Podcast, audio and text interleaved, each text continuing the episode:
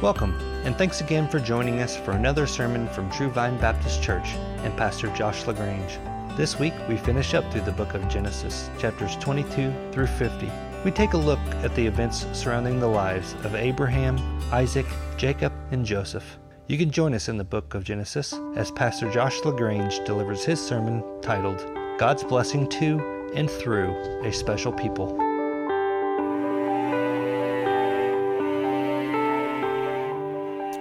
Trying to cover chapters 22 through 50 today. Uh, so we're just going to read one verse to get started. Uh, chapter 32, verse 28. We have been uh, looking through a series. What we're doing is an, uh, an overview series of the Old Testament in six months. We are three months in, believe it or not, and still in Genesis. So we're got to pick up speed, and today begins that. But it's been necessary because these really heavy theological foundation stones are laid um, in the early parts of Genesis. So we intentionally went slower there. Today we begin to pick up speed in the storyline and look at these things. So Genesis 32, let's read verse 28, and then I need to pray. Um, so Genesis 32, 28. This is God speaking to Jacob. He said, your name shall no longer be Jacob, but Israel, for you have striven with God and with men and have prevailed. Please bow with me and let's ask for God's help. Our Father in heaven, God, it's just a normal Sunday. And Lord, we can kind of forget that you intend to do miraculous things. God, even in this very room, there is a battle being fought. Lord, there is a war taking place right now over what we will do with the word. Lord, your sons and your daughters who have repented of their sins turn to Christ to be saved. They are yours, God. Today we need fed. God, I'm begging that you'll do that. God, I'm begging that everything that needs to happen, every grace, every help, every protection that needs to happen so that we are fed with your word strengthened, refreshed, and enabled to go back out and live in this world. God, we're begging that you supply that. And God, every soul in here that is not yet in covenant with you, has still been resisting you, has not yet turned to honor Jesus Christ, to seek salvation. God, I, am begging that today would be the day that their, their eternity is just turned upside down and they are brought to you. Give them eyes to see ears to hear, O God. Father, we beg that someone comes to faith, Lord, in this time as we look at your word. Uh, Father, um, every grace that I need, please make me useful. Captivate our attention, O God, on your word and bless us. Please, O Lord, for the glory of your name, cause this to be a sweet time, an insightful time, Lord, of seeking your truth. So please help us. We pray this through the name of Jesus Christ. Amen. Uh, in our house, we've been uh, reading through the Jesus Storybook Bible um, to our younger two.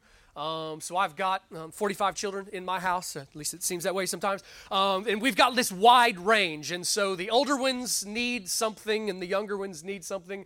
I have an almost uh, teenager. Sorry, just about puked in my mouth there. Have an almost teenager and then all the way down to two years old. And so, you know, what, what they all need is, is different. And so, with the younger ones, we've been kind of cycling through the Jesus Storybook Bible again. And, and uh, as, as parents, especially of children sort of like under the eight range, I highly recommend that resource to you and your, and your instruction of the scriptures in your home.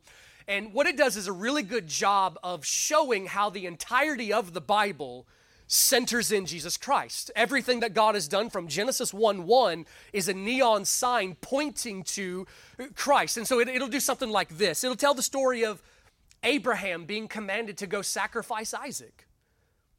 And it'll walk through that story in a way to tell it to children. And then at the end, it'll say something like this Many years later, another special son would climb that mountain, and he too would carry wood on his back. And there on the mountain, the Lord would provide a sacrifice. But this sacrifice would be for the sins of all who would turn to Him. So I would read that. And I'd look at our six year old and I'd say, And who is that special son? Well, in the beginning, she started just giving me this confused look like, I don't know, Dad, that's a really complicated question. Help me out here. And so I would say, Jesus is the special son. And then talk through how Jesus went to the hill of Golgotha and these sorts of things. And after a few days of doing that, um, she still would look at me a confused look. And so one day I said, um, Let me give you a hint.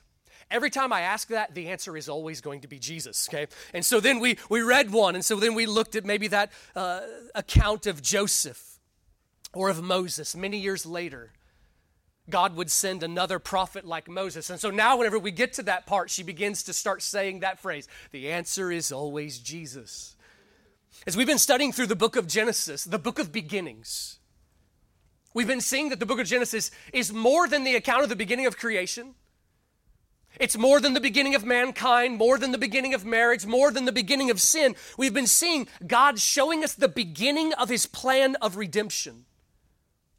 If you are going to grow to be, to be a strong follower of Jesus Christ, it is, it is going to be necessary. You are going to have to immerse your life in the scriptures. The study, the thinking of God's word is going to have to become a focus of your life. And to understand the Bible, that's going to involve knowing various parts of the Bible, knowing how the Old Testament and the New Testament are distinct. It's going to involve understanding that the Bible has different genres like history and poetry and prophetic books and things like this. But one of the most critical and helpful revelations that is going to help you understand the Bible is how the whole thing fits together as a storyline. The Bible is just absolutely magnificent in the fact that, like, it has ama- amazing stories in the history, amazing poetry, amazing uh, prophetic books, and all these things, but it's all tied together. I mean, it's crazy that even the poetry shows the unfolding of this plan of redemption that God began before the foundation of the world. And then the book of Genesis has been showing us the beginnings of God bringing about a plan of redemption through his son and a son who would be brought into the world through a specific family and in a specific kind of context. And so we've been following this one particular family one family out of all the earth who are not godlier than everybody else, not at the beginning. God does a work of transforming. It's a people who were not chosen because they were mightier, smarter, prettier. But God came to them, and God in mercy drew them. And God in mercy chose to do something special to this people, in this people, and then something special through this people to be a blessing to the ends of the earth.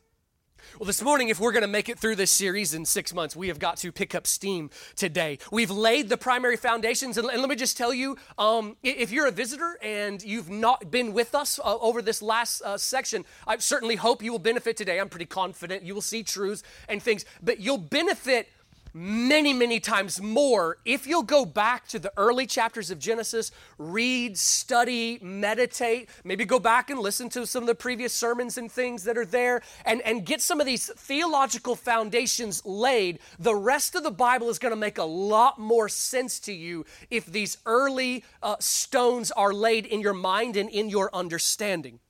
And so we are now moving through, and it is our attempt today uh, to take, take us through the storyline of the rest of the book of Genesis. And so, if you like outline structures, it's going to go something like this. There are some names you're going to need to memorize. Okay? Some things about the Bible you gotta, you gotta have memorized. Here are some names you're gonna need to have memorized to understand the book of Genesis Abraham, Isaac, Jacob, and 12 sons. Abraham, Isaac, Jacob, and 12 sons. The rest of the book of Genesis can sort of follow in that outline. There's a section on Abraham. We mostly looked at that last Sunday.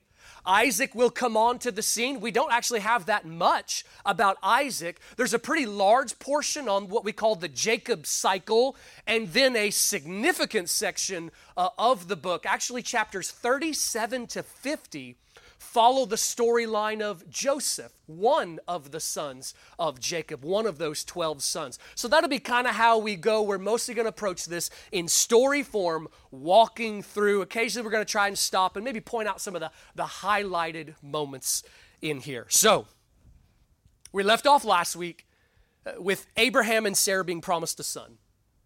Abraham believed God, he was counted as righteous, but still the child had not come.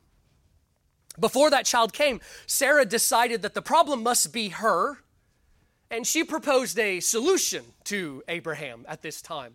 Remember, God had come to them at 75 and 65, and long seasons of time pass, and still no son. Sarah begins to think to herself, I guess the problem is me. The promise said that from Abraham's body, she's putting some things together. And then, in a moment, in a move that I can only chalk up to temporary insanity, she suggests something to Abraham.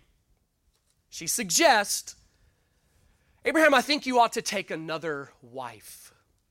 Now, not leave Sarah, but take a wife in addition to Sarah. We learned that this was a pretty common thing in the ancient world. But if you remember, God has not called his people to be common. The very meaning of holiness the very meaning of God telling his people and calling us to blamelessness is to be distinct from the world, other than the world, uncommon. But Abraham sadly, unfortunately, agrees and ends up marrying a woman named Hagar, and together they have a son. And one of the things that's crazy is in everybody's minds, they all consider the promises fulfilled. A son has been born to Abraham. It seems uncanny that he, in his old age, would be able to father a son, and it happens. And so, in Abraham's mind, in Sarah's mind, in Hagar's mind, the promises of God have been fulfilled. And they continue on in this for 13 years. For 13 years, they believe that God's promise has been fulfilled until the day when, if you remember, we, we looked at Genesis 17 last week. In Genesis 17, when God gave the covenant of circumcision, God communicated to Abraham, I didn't need your help, I had it under control, and I am going to give you a son through Sarah. For 13 years, Abraham has looked at this son named Ishmael, believing he will carry on the covenant promises. He is the fulfillment of the promises of God. And now God tells him, Ishmael is not my plan. There's another son I'm going to give you. There's actually kind of a funny moment. Uh, Abraham is so overwhelmed, he falls on the ground and laughs. When Sarah finds out, at the age of 89, by the way, she laughs. But the God who spoke the cosmos into existence and fashioned the womb, has no difficulty opening that womb. And in grace, when the time was just right, after a long season of waiting, Abraham and Sarah welcome a little baby boy into the world and they laugh. They laugh in joy and they laugh in bewilderment. And so God, in his humor, instructed them that they were to name the baby Isaac, which, of course, you Hebrew scholars know means laughter. This is this is kind of hilarious. You do got to see like some of the, the humor that God puts in the storyline of the Bible here. This would be like some of you parents um, naming your child laughter. Mere laughter. Eat your supper, laughter. Stay away from the camels, laughter. Isaac grows up and they see this and they're living in this sort of uh, wonder and bewilderment that is here. God gives Abraham unusually long life. But the day comes when Sarah, Isaac's mother, passes from the earth. When Sarah died, her family did not own even a square foot of the land of Canaan. Abraham has to go buy a cave just to bury his dead wife. He owns nothing in the land. He lives in a tent. He drifts as a nomad. He has no home. He has to buy a plot of ground simply to bury his wife. Hang on to that. Isaac eventually grows up and marries a woman named Rebecca. There's kind of a beautiful story there of uncanny providence that God brings about in, in Genesis 24 there. Isaac and Rebecca, actually have an arranged marriage. They never met each other until the day that they wed. Um, that doesn't happen a lot in the Bible, but it does happen occasionally, and they live out biblical marriage in light of this. But eventually, Abraham himself passes away. He dies, possessing no land in the inheritance other than his cave to be buried in. God promised to give Abraham and his descendants the land of Canaan. And Abraham dies owning nothing more than a burial plot. Uh, if you were in Sunday school this morning, you see that the book of Hebrews in the New Testament picks up this truth and preaches that Abraham was looking for an inheritance bigger than just earthly land.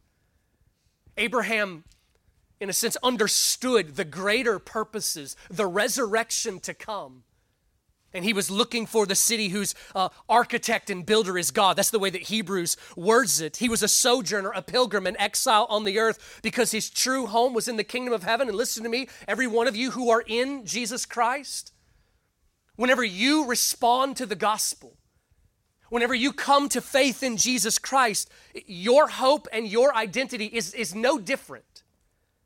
We learned last week how it is that we become sons and daughters of Abraham. It is by turning from your sins.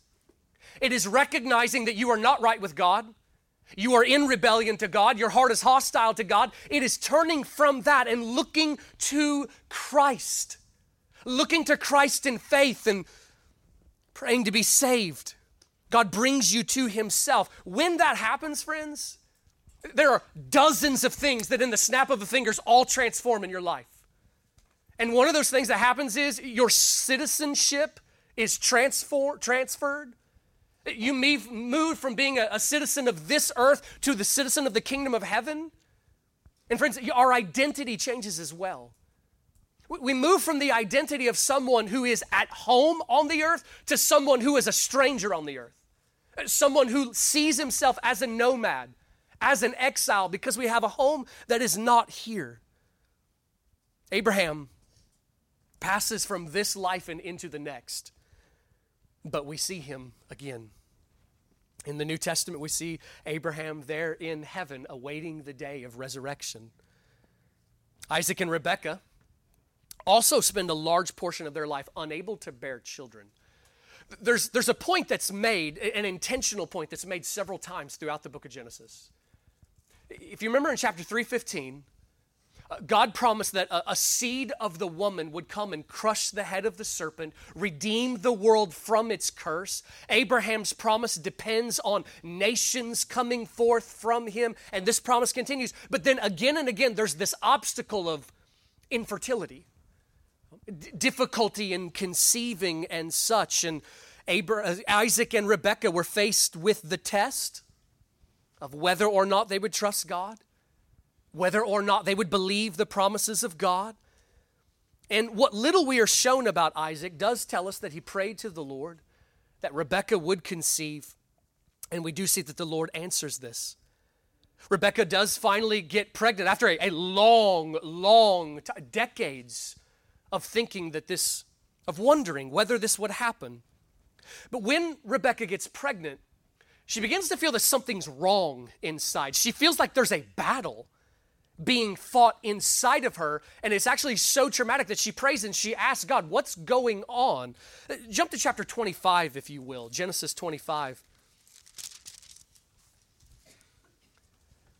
Genesis 25, beginning in verse 22. Read through a section here. But the children struggled together within her. And she said, If it is so, why then am I this way? So she went to inquire of the Lord.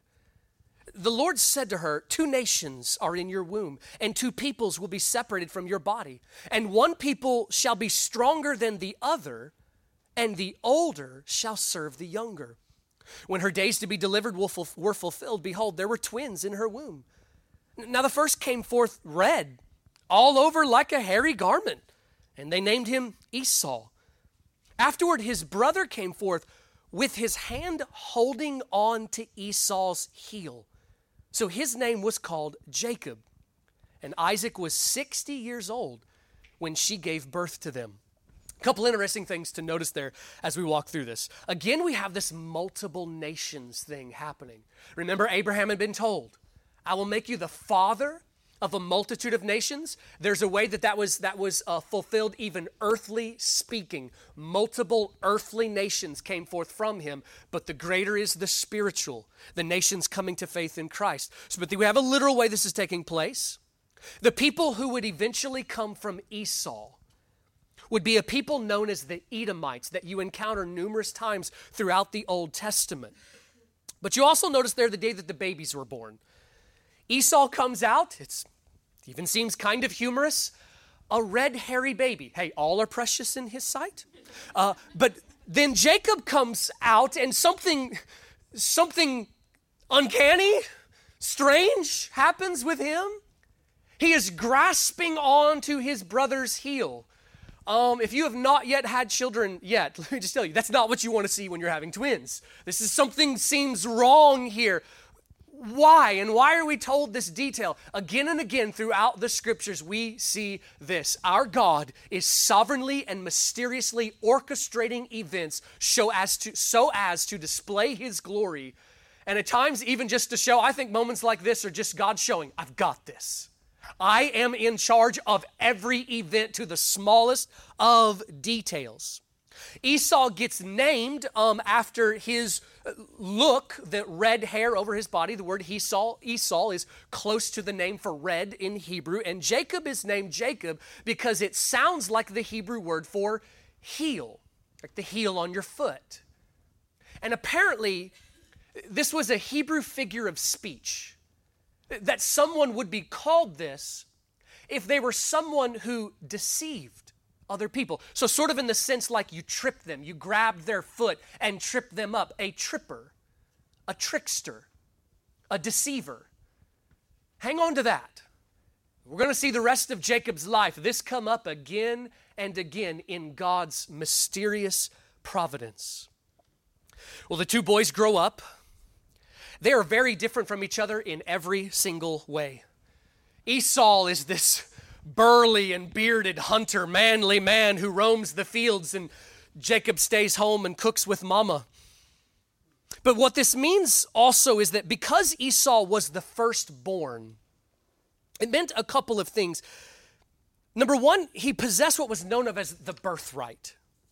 The firstborn of a family had a certain status this is the one who would eventually take the father's place as kind of like chief of the family, and it came with kind of that chief status. There was a, a, respect and honor, similar to the way that on a little boys' flag football team, they all fight to want to be quarterback. Why? There's, there's a status, there's something there.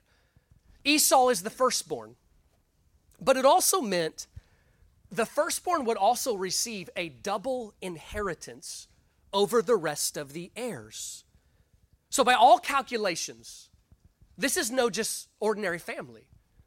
This is the family of covenant. This is a special people. God is passing on covenant promises through sons. So, by all human calculations, Esau should be the one who carries on the covenant promises, and God fulfills his blessing to the world through him. But the Lord has already said that the older would serve the younger. And a couple of things happen that bring about this prophecy. And to just to just blow your mind for some things to think about as you lay in your bed at night and think about God's uncanny, mysterious providence, God will bring about exactly what he said will happen. And our God is big enough that he can use even the evil of Jacob to accomplish his purposes. It is astounding that God is never the doer of evil. And yet, every event that takes place, even evil, serves the purposes of God. It is uncanny, His bigness. He is bigger than you have ever considered. But a couple things come about. There came a day that Jacob enticed Esau to sell his birthright. Esau came in from a hunting trip, possibly being gone for several days. He's ferociously hungry, even to the point of fainting. And Jacob had been home cooking up some delicious lentil soup. Esau walks in and says, Hey, bro, let, me have some of that. And Jacob says, Sure, if you give me your birthright. Esau kind of jokingly responds, Sure. And Esau's like, No, I'm serious. Give me your birthright. Swear to me. And what's crazy? Esau does. The Bible picks up this point. The Bible picks up this point and makes several principles and truths from it. One of the things that we're told is, Thus Esau despised his birthright. And what God meant by that is the fact that Esau was willing to so cheaply sell off what should have been valuable to him shows he did not regard it like he ought to have. So, so, in other words, to carry on these covenant promises, like it's worth this much, he only saw it as worth this much. And the Bible goes on to teach that this is this is exactly the same how before you and I were born again in our unconverted state, we were willing to sell our souls for cheap pleasure. We, we were willing to trade being sons and daughters of God, will, willing to trade our eternal souls for cheap thrills, cheap sex, money, or, yeah, even food. The Bible says what you will see in the world if you observe that the appetites of our flesh, they are treated as gods. We, we do regard them. Sometimes we will indulge desires of the flesh even when it is illogical to do so. L- listen to me. We will sometimes indulge desires of the flesh when it will cost us everything in our life.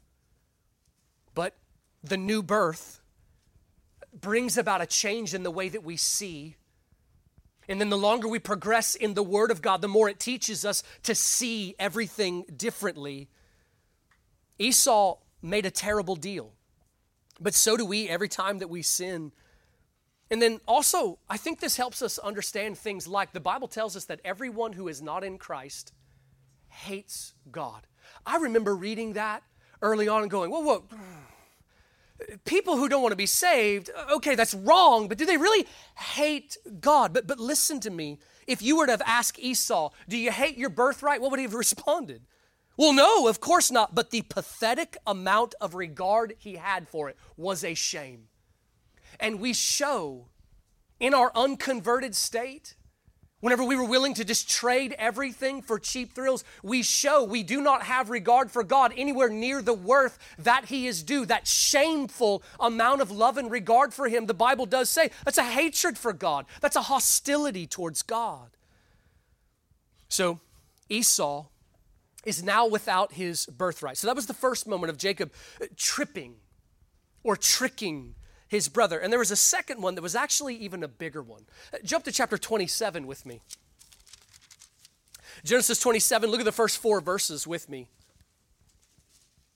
Now it came about when Isaac was old and his eyes were too dim to see that he called his older son Esau and said to him, My son. And he said to him, Here I am. Isaac said, Behold, now I am old and I do not know the day of my death. Now then, please take your gear your quiver and your bow and go out to the field and hunt game for me and prepare a savory dish for me, such as I love, and bring it to me that I may eat, so that my soul may bless you before I die. Esau was about to receive that final blessing, that final double portion of the inheritance. And because this is the covenant family, what's going to happen is Isaac is going to speak a prophetic word from God to pass on the covenant promises. And Isaac tells Esau, I don't know how much longer I have on this earth. Go make me my favorite dish. Go out and hunt game, make my favorite dish, and then come in, I'll eat it, and then I will bestow this blessing on you. Well, as he says this, something really dark went down. Rebecca, Isaac's wife and the boys' mother, hears this, and Rebecca loved Jacob more than Esau. In fact, Rebekah loved Jacob so idolatrously that she devised a plan to deceive her own husband. See, Isaac had gone nearly blind. And so they devised a plan where they tricked Isaac into thinking that Jacob was Esau. Esau even put on his brother's clothes so that he would smell like him. And Esau, being a hairy man, he even patched on some wool and things on his body so that he would feel like he was hairy, like his brother. And then we see the moment that comes. Uh, look, you're in chapter 27. Look at verse 27 there. So he came close and kissed him. This is Jacob coming to Isaac. And when he, this is Isaac, smelled the smell of his garments, he blessed him and said, See, the smell of my son is like the smell of a field which the Lord has blessed. Now may God give you the dew of heaven and of the fatness of the earth and an abundance of grain and new wine. May people serve you and nations bow down to you. Be master over your brothers, and may your mother's sons bow down to you. Cursed be those who curse you, and blessed be those who bless you. If you notice, several parts of that sound just like the blessing that God gave to Abraham. And there will be more. Isaac, even after he finds out that Jacob has deceived him, and now Isaac got angry but he also comprehends the will of God in this. He also comprehends that this has come about in the providence of God, and he cannot just take it back. He cannot say, uh, whoopsies, undo. No, no, no. He has been prompted by God to speak. And even after he finds out, he's prompted by God to speak again. Jump to chapter 28. Look at verse 3. So this is Isaac now speaking to Jacob before he's about to leave the land. May God Almighty bless you and make you fruitful and multiply you that you may become a company of peoples. May He also give you the blessing of Abraham. To you and to your descendants, there's that word again, to your seed, that you may possess the land of your sojournings, which God gave to Abraham. And then to go even further, God will actually speak and confirm. You're in chapter 28, look at verse 13. We're going to come back to this passage here in a second. And behold, the Lord stood above it and said, I am the Lord, the God of your father Abraham and the God of Isaac. The land on which you lie, I will give it to you and to your descendants. Your descendants will also be like the dust of the earth and you will spread out to the west and to the east and to the north and to the south, and in you and in your descendants shall all the families of the earth be blessed. Behold, I am with you and will keep you wherever you go, and will bring you back to this land, for I will not leave you until I have done what I promised you. Now, I want to ask you a question here. We just read all that. How do you feel about that? What, what do you think about that? Jacob the trickster, deceiver, he's gotten blessed. He's fought and worked his way, and God speaks blessing on him. Does that make you a little angry? Is there something in you that is saying, that's, that's not fair? If it does, let me help you with something. For the first time in your life, you are understanding grace. You are understanding what grace is. You know, we Christians talk about grace all the time. And a lot of times when it comes right down to it, we find out we don't understand it as well as we think we do. Grace is bigger than just that little Sunday school answer we sometimes give. So sometimes, you know, we'll ask, well, what's grace? Grace is when God gives you better than what you deserve.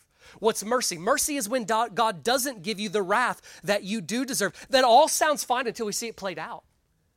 That all sounds fine until you read the account of David when he murdered someone and God forgives him in grace. And then you're feeling like, that's that's not fair.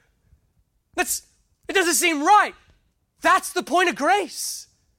The whole point of grace is God giving us, not giving us what we do deserve, the wrath, and choosing to give us kindness that He absolutely does not owe us. And so, watch this, friends. God's not wronging Esau in any of this.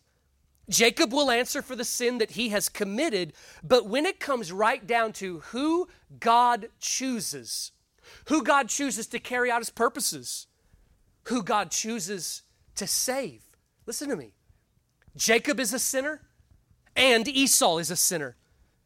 Jacob is unworthy and Esau is unworthy. God has the right to choose to show mercy on whom he desires. It's like a boss who's looking to hire someone, and 15 people put in their applications, and every one of them are unqualified. The boss doesn't have to hire any one of them. But if he chooses to, in his grace, he can extend an opportunity to one of them. He might even choose the worst one of the whole bunch. He has the right to do that. He has the authority. He's wronged no one, and he has the right in this. Listen to me, friends. When it comes to who God chooses, God doesn't sift through the whole earth and eh, through his foreknowledge look into the tunnels of time and feel like, all right, who are the best humans on the planet? I want to pick them to be saved. It's not how this works. God, in grace, because of nothing in you or I, comes and shows grace. Listen, listen to me, Christian. If you are in Christ, sovereign grace has been shown to you sovereign choice has been exercised. But it is not because you deserved it, it's because God, in His mercy, has drawn you to Himself. One of the things you'll find a lot is people don't like these parts of the Bible. And a lot of times people try to tell God how He's supposed to behave. Our God is in the heavens, He does whatever He pleases. And we, the people of God, are to bow and to rejoice in that. But Jacob will learn this as well. Mercy and grace has just been shown to Jacob. Being shown grace by God is amazing. But to be amongst God's people means this God is going to be relentless in making him holy. You get extended grace by God, rejoice forever. But also understand this God is making you into his project. He's going to make you holy. He is going to put you through the fires to burn off impurities. The next 20 years of Jacob's life will be an extension of God's love in discipline. Jacob the trickster is going to be disciplined to where God burns this out of his life.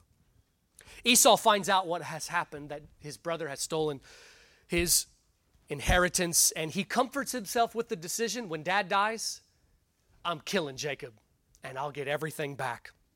Well, it's, it's a little bit of irony in this.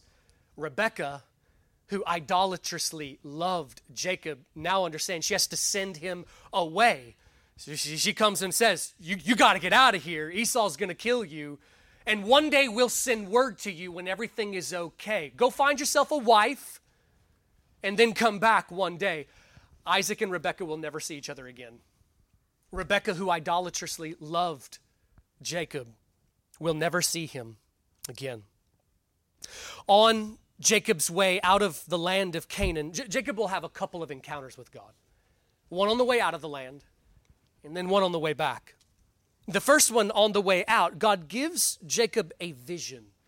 It's strange but it has a meaning. Uh, jump to chapter 28 with me again. Let's read a section there, verses 10 through 17. 28, beginning in verse 10 Then Jacob departed from Beersheba and went towards Haran. He came to a certain place and spent the night there because the sun had set, and he took one of the stones of the place and put it under his head, and he lay down in that place. He had a dream, and behold, a ladder, or the Hebrew can also indicate a stairway was set on the earth with its top reaching to heaven, and behold, the angels of God were ascending and descending on it. I want you to remember that language ascending and descending. And behold, the Lord stood above it and said, I am the Lord, the God of your father Abraham, and the God of Isaac. The land on which you lie, I will give it to you and to your descendants. Your descendants will also be like the dust of the earth, and you will spread out to the west and to the east, to the north, to the south, and in you and your descendants shall all the families of the earth be blessed. Behold, I am with you and will keep you wherever you go, and will bring you back to this land, for I will not leave you until I have done what I have promised you. Then Jacob awoke from his sleep and said, Surely the Lord is in this place, and I did not know it. He was afraid and said, How awesome is this place? This is none other than the house of God, and this is the gate of heaven. Jacob sees this vision of angels of God ascending and descending from heaven to earth, coming and going. And he comes to this conclusion this land is the meeting place between heaven and earth. He names the place Bethel meaning house of El from Elohim, house of God. And he says, This is the link between heaven and earth. If you remember in God's promises, over and over again, He has promised the land would be a portion of the covenant promises. And now Jacob sees there's something special about this place. There's something special about here. God wants to meet with his people, and at least in this Old Testament season, God was showing that this place was where he would meet with his people. Well, hang on to that. We're going to see all that come back. Well, Jacob goes off and he comes to a place named Padan Aram. He instantly meets the most gorgeous woman of the whole land, a woman named Rachel, and Jacob immediately falls for her. You have one of the great love stories of the Bible unfold here between them, but it is not without its drama. Jacob owns nothing. He has no dowry to give her father. And so, not only that, but Rachel is also not the oldest in the family. There was an older daughter named Leah who was not yet married off. And so Jacob asked Laban for something that was not customary, and he has no dowry. So he proposes to Laban he says, I will work for you for seven years for the gift of marrying Rachel. Laban is reluctant. And I'm sure in his mind he's thinking, well, surely somewhere in the next seven years someone will want to marry Leah. But he agrees. And then there's a beautiful verse in the Bible that my wife just absolutely swoons over. It's chapter 9, verse 20. Look and see what it says there. Then Jacob made a vow, saying, Oh, excuse me, where am I? Chapter 29, verse 20. So Jacob served seven years for Rachel, and they seemed to him but a few days because of his love for her. All you ladies can collectively swoon and sigh. Seven years of hard labor pass, and the day finally comes when it's time. Jacob can now marry this woman that he loves. But since the day that Jacob has showed up, Laban has never seen prosperity like he's living in now. Laban understands that God is with Jacob in a special kind of way. Laban doesn't want Jacob to leave. He wants him to stay so that he will keep getting rich off of Jacob. And so he devises a plan. The trickster is about to get tricked. In these ancient days, wedding ceremonies were different than our normal customs. We don't know exactly how it went down.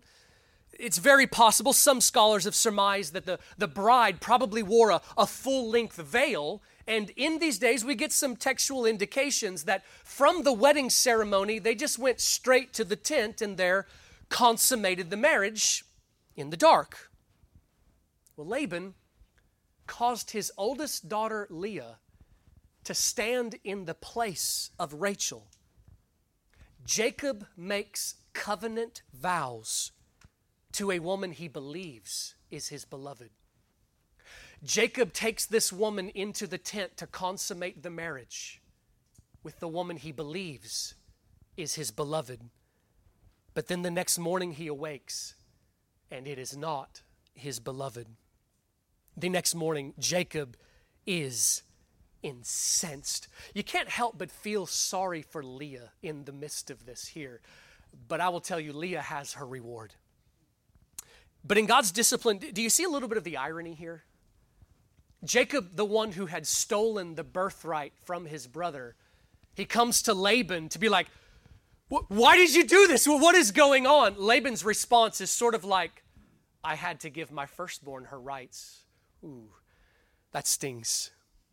But Laban does propose something to Jacob. I'll let you marry Rachel as well for another seven years of marriage, or excuse another seven years of labor. So Jacob finishes out the honeymoon week with Leah.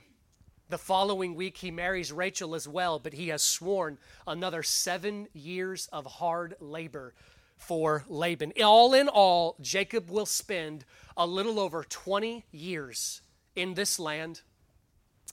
He will acquire great wealth through livestock, and between he and his wives, there's more drama that goes on as well that you can read about. Jacob ends up taking two more wives, four in total.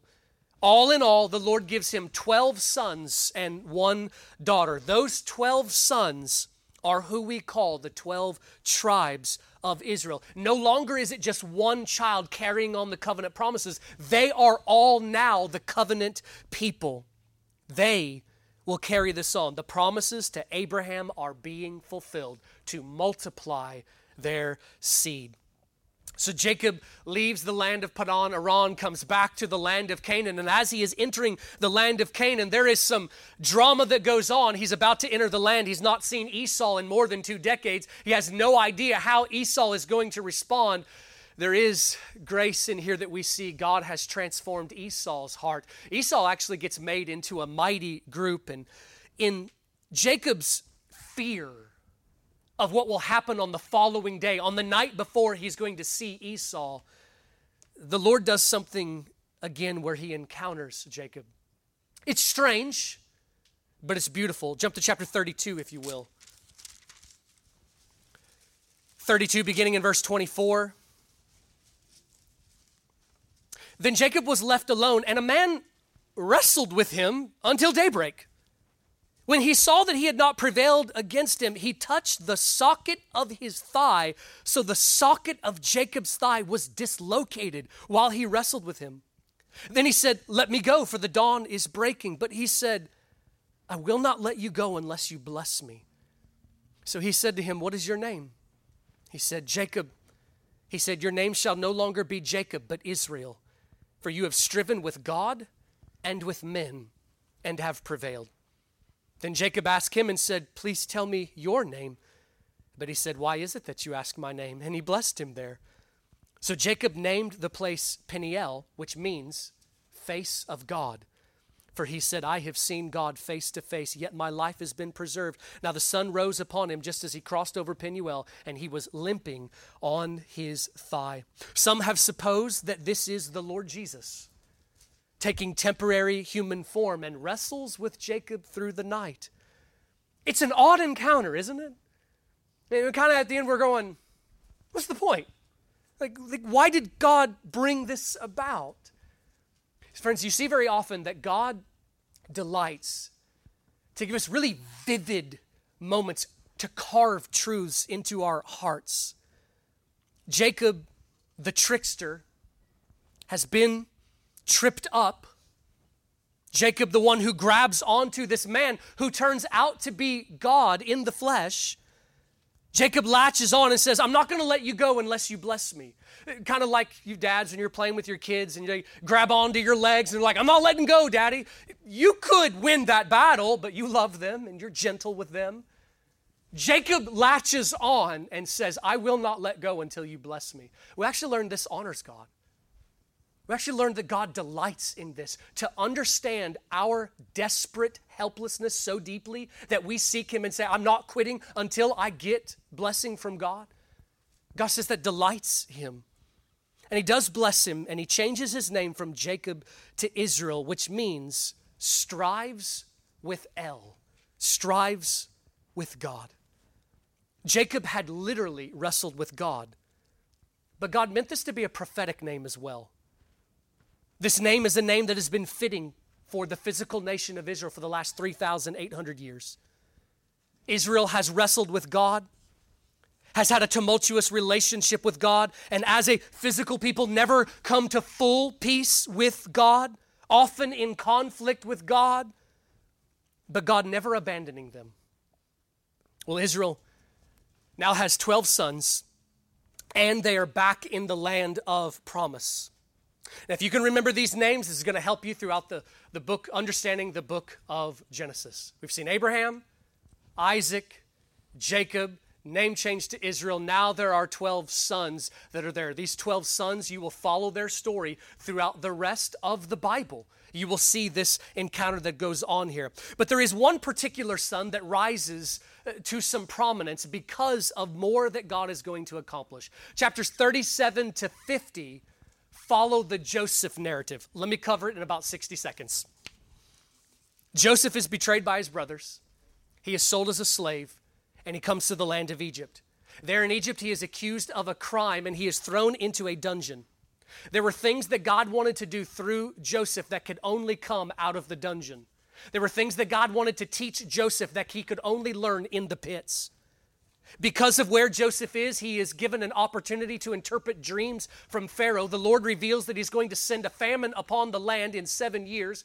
Joseph is then raised to the second in command over all of Egypt. The famine sets in on the land, and Joseph's family back in Israel, the land of Canaan, needs food and they travel to Egypt. There, in God's providence, there is a reuniting of Joseph and the brothers he betrayed, and then Joseph with Jacob, Israel, who thought that Joseph was dead. There is a happy reunion. And because of the famine, all of the people of Israel moved down to the land of Egypt. 70 members of this special family moved to Egypt. And the day comes when Jacob, Israel, comes near to die. And he calls his family to him in Genesis 49. If you'll flip over there for a second, we're wrapping up here. Genesis 49. As you walk through Genesis 49, what, what happens here is by a prophetic word from God, Jacob speaks a word. Some of his blessings, some of it is not so much blessing, but a bit of cursing to every single one of his sons. You notice there in verse 3, he speaks to Reuben, his firstborn. The right of the firstborn is taken away from Reuben because of sin he committed. If you notice and you read through there, when it comes to Joseph, special blessing is spoken on Joseph through all he's been through. I do want to call your attention to just one of them. Find verse 8. A word of blessing is spoken to one of Jacob's sons who was no golden boy. If you want to read more on that, take a look at Genesis 38 sometime this afternoon. Look at verse 8 Judah, your brothers shall praise you. Your hands shall be on the neck of your enemies. Your father's sons shall bow down to you. Judah is a lion's whelp. From the prey, my son, you have gone up. He couches, he lies down as a lion, and as a lion, who dares rouse him up? The scepter shall not depart from Judah nor the ruler's staff from between his feet until Shiloh comes, and to him shall be the obedience of the peoples. He ties his foal to the vine, and his donkey's colt to the choice vine. He washes his garments in wine, and his robes in the blood of grapes. His eyes are dull from wine, and his teeth white from milk. The significance there Judah will eventually lead to a man named David. David, who will become king, and David, who will have promises made to him that one of your descendants will sit on the throne over not just Israel, but all of the earth and rule forever.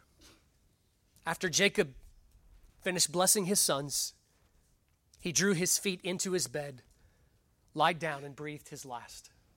I, I like the way that the Old Testament words it. He was gathered to his people. They take and they bury him in the land of Canaan. Joseph will eventually die as well, and he gives instructions when you leave this land, you carry my bones and you bury them in the land of promise. We end the book of Genesis with the special covenant people. They're out of their special land, they're protected by God, but the promises are not fully fulfilled. Little by little, progress is being made in the fulfillment of them, but it will be a long time yet at the end of the book of Genesis, it sets us up for the book of Exodus. 400 years pass from Genesis to the beginning of Exodus. Four long centuries where the people of Israel are down in this land, and we will learn they are multiplying. The, be- the book of beginnings has just told you the beginning of the story. Friends, as we walk through the book of Genesis, one of the things we said at the beginning is by the time you end, you have encountered every major doctrine of the Bible. You have met the one true and living God. You have seen his character. You have seen the beginning of creation, the beginning of mankind, the beginning of marriage, the beginning of sin. But God has also shown you what the rest of the story of the Bible, what the rest of history is about. You have seen the beginning of God's plan of redemption. Friends, if you understand the book of Genesis rightly, then you understand the storyline of the whole Bible. If you understand what happens here, you understand what God is doing through the rest of history and all that He is doing. The glorious God is displaying His glory by saving a people to Himself through His Son. And the shadows and the pointers are there all through this beautiful book. There is a seed promised in Genesis 3 who will crush the head of the serpent. There is a place of refuge and salvation from the wrath of God, like at the flood. There is a seed of Abraham who will bless every family on the earth. There is a message from God calling you to flee the city of destruction like at Sodom and Gomorrah. There's a greater Isaac who will climb that very same mountain with wood on his back, and there on the mount of the Lord, a sacrifice will be provided. There is a greater Bethel, a greater meeting place between heaven and earth. There is a greater Israel who will wrestle with God and not let go until the people are blessed. There is a way that you can meet God face to face, like at Penuel.